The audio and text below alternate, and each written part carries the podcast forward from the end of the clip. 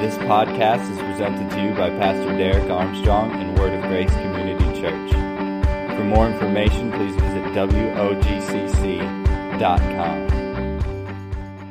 Wrapping up the habit series that we've started here a couple weeks ago, and the title of my message will be called Creating Healthy Habits. But let's just go before the Lord that He prepares our hearts to receive. Heavenly Father, I thank you in advance for just uh, for the people that you brought here today. I believe that every person here is here by divine appointment. I believe, Lord, that your Holy Spirit has already begun to prepare their hearts and making it fertile ground to receive the teaching of your word here this morning. I, Father, I just pray that you would anoint my tongue to bring forth your word with clarity and understanding, a word that the adversary cannot withstand nor contradict, but a word that will have transforming power, that we can create healthy, godly habits that will bring glory and honor to you. In Jesus' name, amen. Creating healthy habits. I want to just begin by just sharing that I've been a Christian for almost 40 years.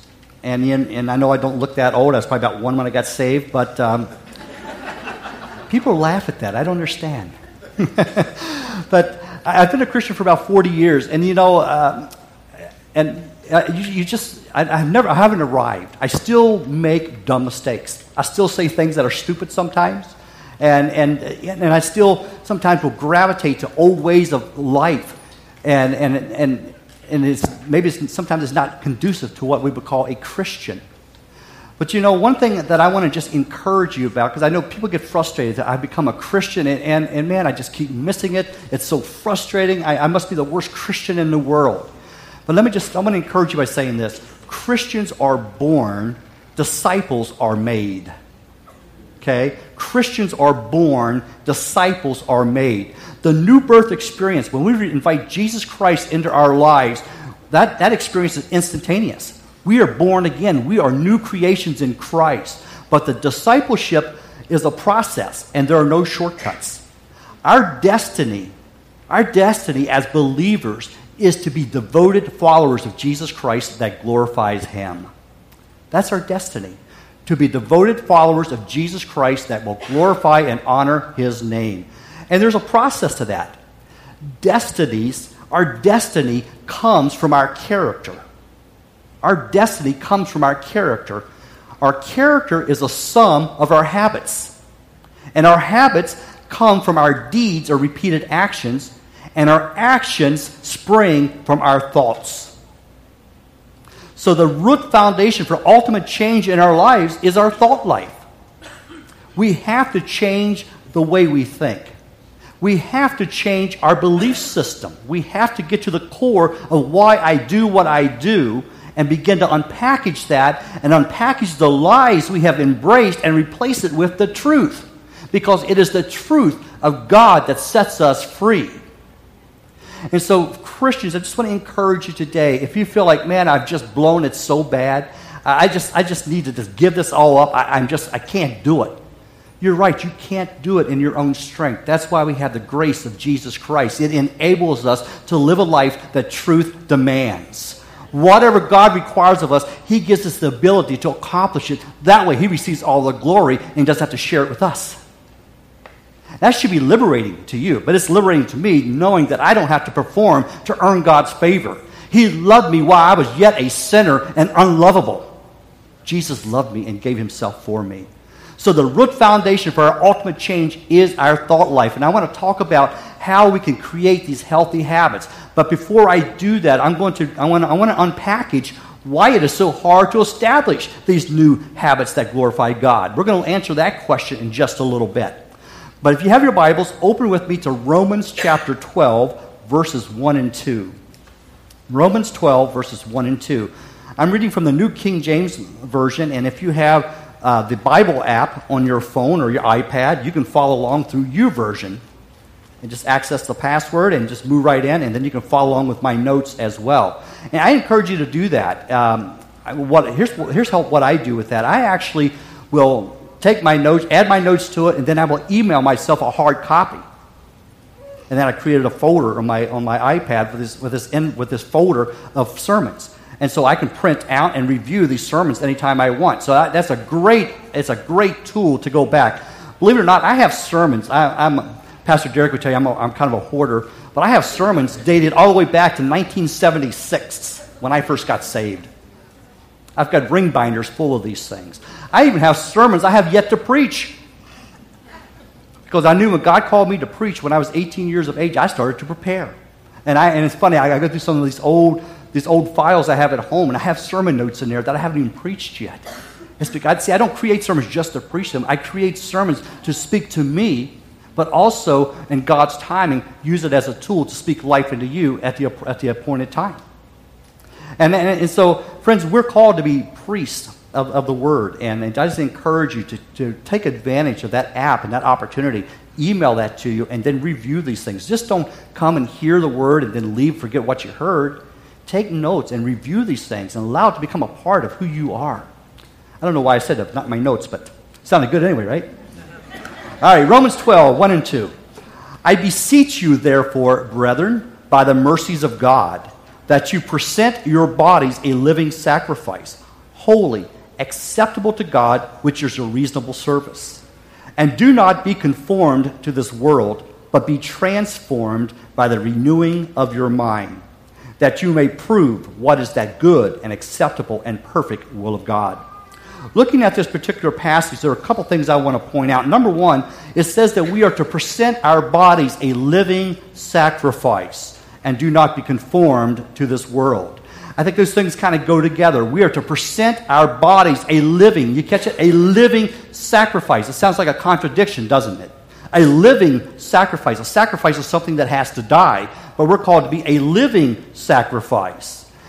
And you, you see, friends, before we were saved, we used to use our bodies for sinful pleasure and selfish gratification. We were constantly feeding our selfish desires. And it's interesting that the word here, present, is a verb that means to present once and for all. It commands a definite commitment of our body to the Lord. In other words, we have to be intentional about denying ourselves and bringing our appetites into submission to the will of God and the purposes of God. That's what a living sacrifice is. So many times, you know, this living sacrifice means that we are not to react and, and behave the way we used to, to ways that were familiar. Sometimes we medicate ourselves in, in ways, whether it be through drugs and alcohol or, or eating, is, is another way. We may medicate ourselves. And he's saying, no, we, we have to die to those selfish appetites and bring that into submission and subjection to the will and purposes of God for your life. In other words, we have to die to those things that, that, that used to enslave us and ensnare us. And we have to die to those things and embrace what God has called us to be and to do. It's having the attitude it's not my will, but God's will that is important. God, what will you have me do? And I need to lay my selfish ambitions and my selfish desires aside and embrace the promise of the cross and live, live and be what Christ has called me to be. In other words, I have to be intentional. I have to be aware of these things that are not pleasing to God, and I have to bring those under control. That's a living sacrifice. A lot of times when the heat is turned up, we get off the altar, don't we? Say, God, this doesn't feel good. I don't want to do this. I don't want to experience this. I don't want to go there. I don't want to do that. But a living sacrifice says, God, not my way, but your way. What will you have me do? Where will you have me go? What would you have me be? So the, and it says, so we're to present our bodies a living sacrifice. It says, do not be conformed to this world. Don't, do, don't respond and react the way that the world does. Because a living sacrifice, you, you are portraying hope to a hopeless generation. They can, they can see through your life as a living epistle to what a Christian is supposed to do and how a Christian is supposed to respond. But if you're, if you're like me, I blow it a lot of times. There are days I don't act like a Christian. Oh, your pastor isn't like one. There's no hope for me then, right? Just ask my wife. There are times I say and do stupid things that hurt her. And I, and I come to realize that a lot of these things are from the wounds of my own past that drive my behavior to say and do things that are inappropriate. Because certain things will trigger a response, and I begin to act that way towards her, and she doesn't deserve that type of verbal abuse. True confessions of your pastor. But, friends, we all struggle. The Apostle Paul in Romans chapter 7, you can just write that down, but Romans 7, the Apostle Paul says this He says, The things that I know to do good, I don't do. But the things that are bad, that I do. Why? Because there's a battle going on inside of me. And I gravitate towards my old sinful behavior and sinful patterns in my life that cause me to do bad things. That's called reactive living. The second thing we see in this passage is called, it says, be transformed by the renewing of our mind. Transformed by the renewing of our mind. The word transformed comes from the Greek word that we get the word metamorphosis. And metamorphosis describes a change from within.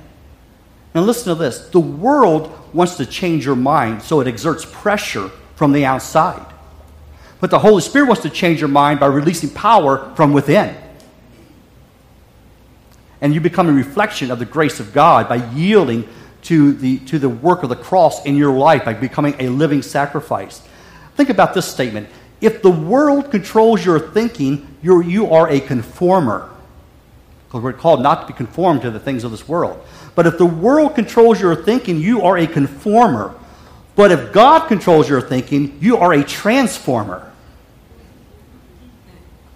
Because it's not I who lives, but Christ who lives within me. And even though death is working in me, according to 1 Corinthians, life is working in you. Because people see there's a transforming power at work in your life that you are different. You do not respond to the things the way you used to respond. There's something different about you.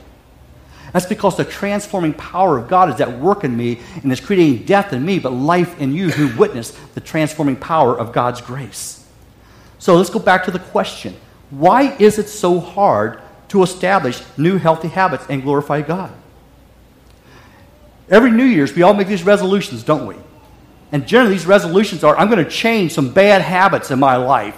I'm going to make some changes in my life that I want that, that are not healthy for me. But yet, it lasts what, a day and a half, two days, maybe a month, if you get strong willpower. But here, number one, here's the reason why it's so hard. I'm going to share with you four or five reasons the first one is that we are born into this world with a propensity to sin. We're born into this world with a propensity to sin. In other words, we are born with original sin. We have a sin nature, that, and we are wired to rebel against God. Everything inside of me rebels against God. Even your cute little babies. I have the cutest granddaughter in the world. She's 12 weeks old. I know some of the other mothers will disagree with me on that, but I think she's the cutest little grandbaby. But she is so selfish. My daughter can be at work preparing, preparing a meal or, or doing some work around the house for the other kids and her husband. And, and, but, when, but when my grandbaby cries, she wants attention now. She wants to be fed now. She doesn't care about the others. She wants to be fed now. She wants her diaper change now. It's all about me. There are adults like that. Yeah? Go through McDonald's. Oh, they said this is fast food. I had to wait two minutes. Right? We say these things. And it's because we're wired to rebel. The Bible says there's none righteous, no, not one. Romans chapter 3. There's none who seeks after God. You didn't wake up one day and say, hey, today's a good day to give my life to the God. I'm going to become a Christian. No, unless the Holy Spirit is wooing you and drawing you and bringing conviction upon your heart and revealing to you a need for your Savior, you will not ever become a Christian. That's grace. He releases that into your heart and begins to woo you. And, and you begin to see yourself as empty and hurting and hungry, and you need something that the world is not meeting your need. You need to be filled with the presence of Jesus Christ in your life. That's a work of grace. Jesus says, No one comes to the Father unless he is wooed by the Holy Spirit. Nobody. So we are not, so we are wired to rebel against the things of God. That's how we're put together. And our childhood experiences will dictate how this brain is wired. All of our childhood experiences, everything that has ever happened in our life. You know your, your brain is, is such a magnificent creation? The Bible says we are fearfully and wonderfully made. You know, your, your brain records every sound, every experience, every sight, everything through your five physical senses. Your brain records that whether you will ever use it or not. That's amazing. But yet, sometimes you'll find yourself acting out in certain ways, and you don't know why you're acting out this way. It's because your brain has recorded an experience or an event in your mind, and you think the event that is occurring right now is a, your brain can't tell the difference between the event that happened years ago. It doesn't have a timeline on experiences, it just records it. And it becomes a baseline of how you're going to respond to conflict and adversities in your life. And that starts as a child. Here's a statistic for you. Do you know that 95% of marital issues and conflict is due to unresolved issues dating back to the ages of 8 and 9? You carry that into your marriage. And, you, and if, you, if you don't believe me, just think about it for just a moment. You get into a conflict, and it's like two kids going at it name calling, blame shifting, getting quiet, pouting. I'm taking my toys, I'm going to my room. That's how children behave. That's how children resolve conflict. And it's because it's engraved in your mind as a baseline. I have, I have worked, with, I have worked with, with sexual assault victims that have been uh, assaulted. And if they find themselves in an environment, I was with a friend of mine and, and take, helping, helping, her, helping her take garbage out into an alley, and she freaked. I said, What's wrong? She goes, I can't go there. I said, But, but you, you own this building here, and you're, I can't go there. And, and it's, it's, an event that happened, a sexual assault event that happened in her life at the age of 13. And every time she sees the surrounding environment, it reminds her, her brain says it's the same, it's the same situation, same scenario, you're going to be assaulted. See, that's recorded in your brain. That's another reason why it's so hard to break these unhealthy habits, because your brain creates patterns and definitions that you respond to. The children at, at uh, Columbine, they're now adults but for the longest time, every time they smelled pizza, they would freak out because they were serving pizza in the lunchroom the day that the, the uh, shooters came in and shot up, the, shot up the students and the teachers. And they had to work through that. They had to give themselves reality check by saying that the experience that you're going through today is not the same experience that happened over here. Okay? So they had to give themselves reality checks. Secondly, our brain, our brain matures very slowly. Traumatic or stressful events are recorded in our brain before we had the ability to use logic or reason. All these events, even before, even before the ability to process logic or reason, these things become baselines. Number three, our behavioral and emotional responses are based on our need to survive. We are all wired to survive. I spoke in Ozaukee County here a few years ago. I had, I had 11 students from the ages of 14 to 17 young men that, that the, the, school system says we can't do anything with these guys. Four of the boys were from Rawhide.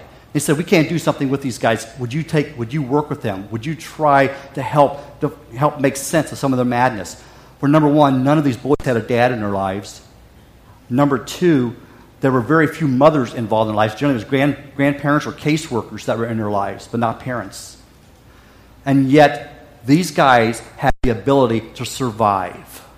Every one of these boys could have probably been Navy SEALs because they had a survival instinct that's hot wired in their brain. So our behavior and emotional responses are based on our need to survive. That's how God has wired us. Number four, these responses are carved into our brain and they emerge automatically when triggered. So when, we, so when something triggers, triggers us, we go into a routine response and then it creates a reward. It's like, for example, people that are trying to cut the tobacco habit. If they're stressed or triggered, they grab for something. Why? Because that's what, that's what appeases them. It settles them down. So they'll grab for whatever will appease them. Maybe it's shopping, maybe it's eating, whatever. Something will trigger a response, and you will go into a continuous routine that creates a reward, some type of security in your life. And then, number five, they become habits and because they are familiar and comfortable, we continue to use them regardless of their impact on our lives. We continue to use them regardless of the impact it has on our lives. This is how unhealthy habits are created. We are wired for unhealthy habits. We are wired. So, this is why creating new habits is difficult. Is that your brain literally must be rewired using a new belief system. And that's what we do in Trek. We basically help you unpackage the old lies you have been believing and replace that with the truth so you can become the people that God created you to be. Because so for so long we have believed lies. And because we believe lies, we respond accordingly and we, rep- and we replicate this, this belief system to everyone that we meet our children, our family, our friends. We replicate this. But here's the physiology that because we have this, this belief system, we're hot wired to rebel. We're hot wired to rebel against the things of God. But when you become a believer, do you know there's a physiological change that occurs in your brain when you become a believer in Christ? There is a rewiring that runs parallel with the old belief system. And your brain is wiring around the old belief system because there's a new belief system that's intact. And the old belief system, believe it or not, the old uh, wiring or the, or the neural syntax that are wired, that will, that will actually reach up and devour the one that's running parallel to it and eat it. That's happening inside your brain. That's why there's so many stop, starts and stops in Christianity. And we, and, we, and we begin to think, I'm such a bad Christian. No, it, it, you just have to fight against that old lies that's in your life. Because remember, the new birth is instantaneous. Discipleship is a process. It's a growth that has to occur. And you're basically unpacking lies and replacing with truth so you can walk in the truth of God has called you to be. And it's, it's interesting is that this new wiring runs parallel to our old belief systems, which is dominant, and that protective coating will eat or literally attack the new belief system. Thus, it, it creates a struggle that we call mind games. Mind games. And, you know, and, and, the battle is in our, in our minds. Most of our battles, the struggles we have as Christians, is in, our, is in our brains because we believe lies and we live our lives accordingly.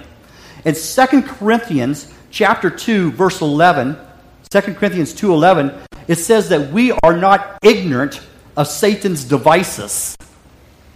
And it's interesting that word devices in the Greek means mind games. So if we are not ignorant of the mind games that the devil plays on us, we can be prepared to stand and resist it by becoming a living sacrifice and then transform it through the Word of God. Here's the best way to remember this the Greek word for mind games is nomada. Nomada. I think of it this way, kind of my Italian accent. Nomada what the devil says, I'm standing on the word. No matter. I'm going to trust God no matter what the devil does to me. No matter what the devil says to me, I'm standing on the promises of God. So you'll remember that, right? That is mind games. And the devil plays mind games with us. He tells you that you're, that you're a loser, that you're a failure. You keep trying to be a Christian, but you keep, you keep gravitating back to the old ways. I saw you do that. I heard you say that. I saw how you treated her. You're not a Christian. You might as well give up. That's mind games. Christianity is instantaneous, but the discipleship is a process. And the process is growing up into Christ and being all that He died for me to be. That's discipleship. It's a process of bringing, the, bringing these old lies into captivity. You know, science says it takes three years, three years to rewire the brain to where that will become the most dominant system in your life. That's why when you are a new believer, you can still gravitate to old sinful patterns and habits and behaviors, and it, and it doesn't really bother you that much. Just maybe a little quickening, a little check, check in your heart, and you feel kind of guilty. But after, after about three years of replacing that lies with a new belief system, now when you miss the mark, there's a conviction here and you feel horrible. Because that's your new belief system. And that is saying that the, that the lie that's coming in and trying to replace that new belief system is fighting against it. And you feel bad and you begin to check that and it begins to attack that belief system. That's called conviction. That's a work of the Holy Spirit. Do you think it's interesting or coincidental that Jesus walked with his disciples for three years? Why? Think about that. He walked with his disciples for three years. Why? Because he wanted to instill into them the truth and a new belief system. And there are many times they, they still missed the mark along the way. But yet Jesus believed in them and he invested in them. I think we as Christians, sometimes, especially as leaders in the church, we do a disservice because we don't walk with our new believers long enough. We get them saved and we put them through various programs and various Bible studies, but we don't do life with them. We have to do life, we who are spiritual. We have to do life with them and encourage them. The worst is we are to pick them up when they fall That's not any of my notes, but sounds good.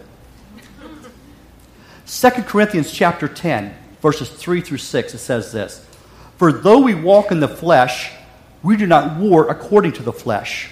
For the weapons of our warfare are not carnal, but mighty in God for pulling down strongholds, casting down arguments and every high thing that exalts itself against the knowledge of God, bringing every thought into captivity to the obedience of Christ, and being ready to punish all disobedience when your obedience is fulfilled.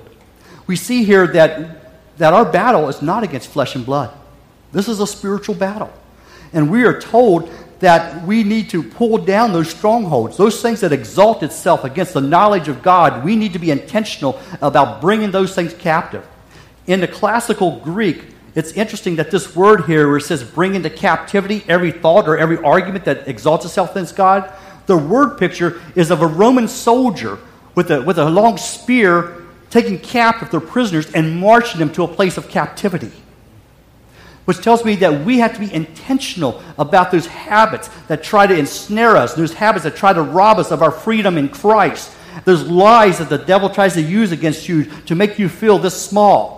Those lies, we have to be intentional. Says, no, that's what, the, that's, what the, that's what the devil says. That's what the world says. But my God says this. Yes, I'm, I'm not, I haven't arrived yet, but I'm, but I'm in the process of becoming the person that Jesus died for me to be. Even though I haven't got there yet, but I, I'm, a, I'm, I'm a I'm a Christian under construction because he's still working on me. Amen. So we continue and bring those lies into captivity. We have to be forcible with ourselves and bring it into captivity and says, that's not the truth. That's a lie. I reject that thought. I, re- I cast it down. I bring it into captivity. I'm intentional. And I encourage you to talk to yourself. We've got to spend less time listening to ourselves and more time talking to ourselves. We need to tell ourselves what the Word says about our situation and what God says about us, and not what the devil's whispering in your ear about your situation. God transforms our minds through His Word, and we surrender our wills to God through disciplined prayer. To be a devoted follower of Jesus, we must develop a healthy prayer and devotional life. Amen? But that's hard. I've shared with people that I have failed miserably at trying to be, uh, to have family devotions. Confessions of a pastor. I tried to do it because that's what we were taught. Get your family around the, ta- around the table and have family devotions. I failed miserably. Failed miserably at it. But I began to, but I began to do what I was capable of doing. I could pray. I could, I could take life lessons and use them as teachable moments. Because kids, they only see what's in front of them, so that you take advantage of those teachable moments, whether you feel like it or not. That's, that, is, that is how you have devotions. You said, This is a teachable moment.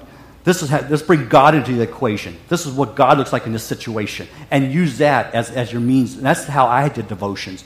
I was always in tune to teachable moments so that I, because, I, because I knew my daughter was cognitive of that situation and she would pay attention to what I had to instruct her.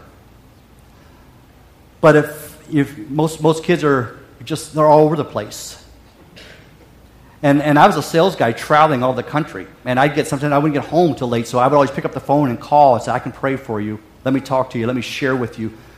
What, is there anything in your heart that I need to pray for you about? Well, I just got a test tomorrow. Let's just pray for that. You know, just things like that. So I was using the moments that were important to her and speaking to her life. But let me share with you some practical guidelines that will help you to develop a healthy prayer and devotional life.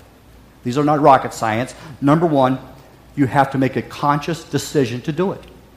A conscious decision to do it. I am going to do it.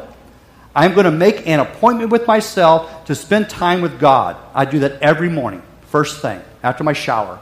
Grab my cup of coffee, pick up my Bible. I'm in my quiet place. And I spend an hour in prayer and meditation and reading of the Word. It's not a study, it's just a reading of the Word to hear the voice of God. And there's times where I'm just quiet and listening to that voice.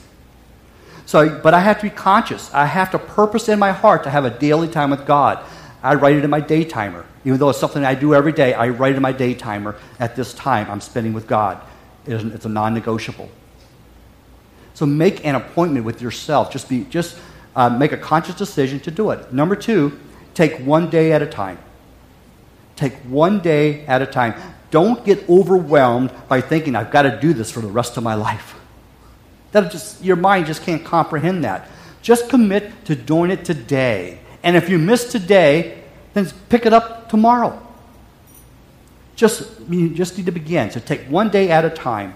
Number three, find the best time of day that works for you.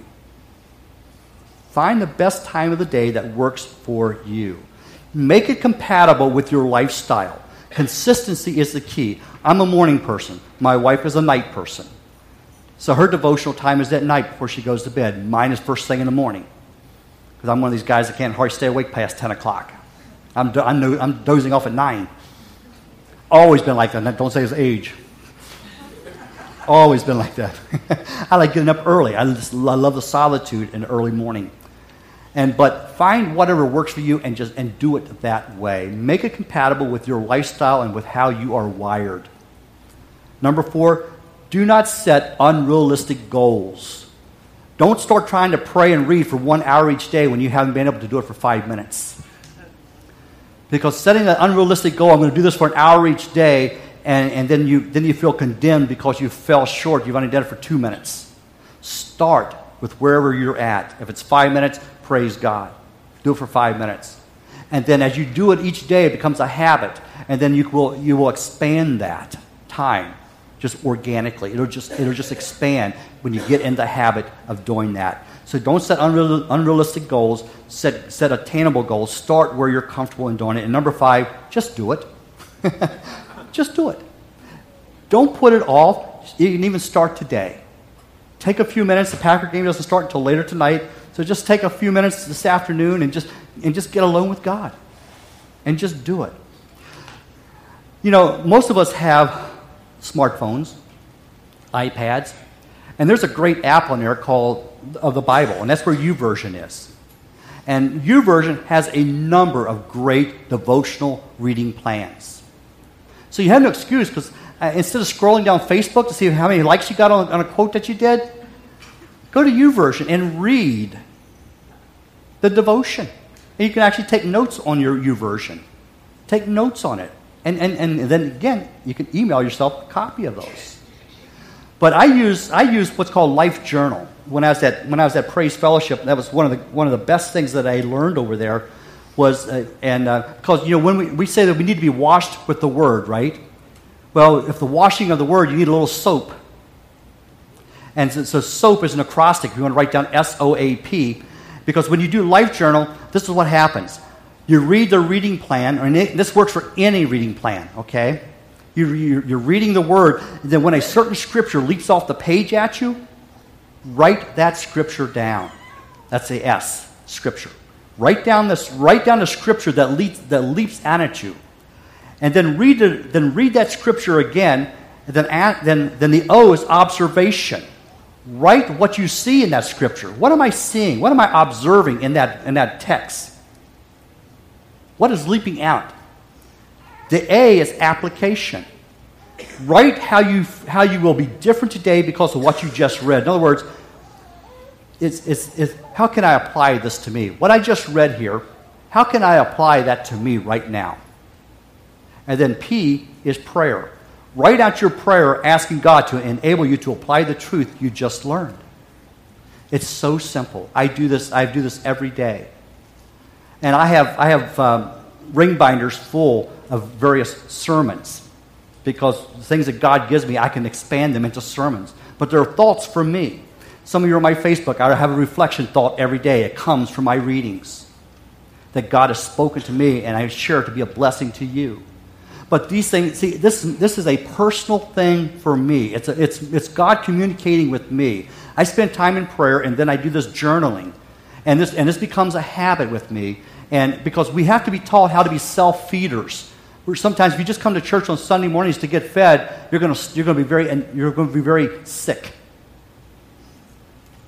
You need to be self feeders, and this, this life journal is a great technique to self feed you because it gives you a discipline, a, a disciplined, methodical way to read the to read the scriptures, but not just read it, but what is God speaking to you about today, and then what is in this scripture and then how can I apply this? And then ask for God's grace and enabling power to help you to apply this that you can that it can become a part of who you are. Amen? That's how we create healthy habits. There's no magical formula or a magic wand that I can wave. You have to be conscious of it. You got to take one day at a time, find the best time that works for you. Don't set unrealistic goals and just start to do it. Use good tools that you have. You have no excuse. I, I would bet before, you're, before most of you are home, you've already checked your Facebook post. If you had that same diligence and that same drive to read Scripture, how would your life be changed? And I'm not telling you to get on all, all, the commentaries and try to do expositional studies. I'm just saying read the scripture because it's a living word. And the living word will transform you. And this will help you create healthy habits. And pray and ask God to help apply what you just read to change your life. It's so simple. We make things so difficult sometimes. But it is so simple to spend that quality quiet time in the presence of God. And if it's just five minutes, you know, if you go to appointments, you know, whether it be a doctor's appointment or some type of an appointment, if you got your phone, pull out the Bible app and read one of the reading plans. It only takes a couple minutes. If you're going to a doctor, you're going to wait 20 minutes, an hour anyway, so you could do a lot of studying. Sorry if I offended any of my doctor friends that may be here. But anyway, this, this I really wanted to just encourage you to take the initiative. You have to be intentional about developing healthy habits. Amen? I want to pray with each and every one of you and just ask God to just resonate this within your heart so that you can be the people He's called you to be. Let's pray. Thank you for listening. For more information, please visit WOGCC.com.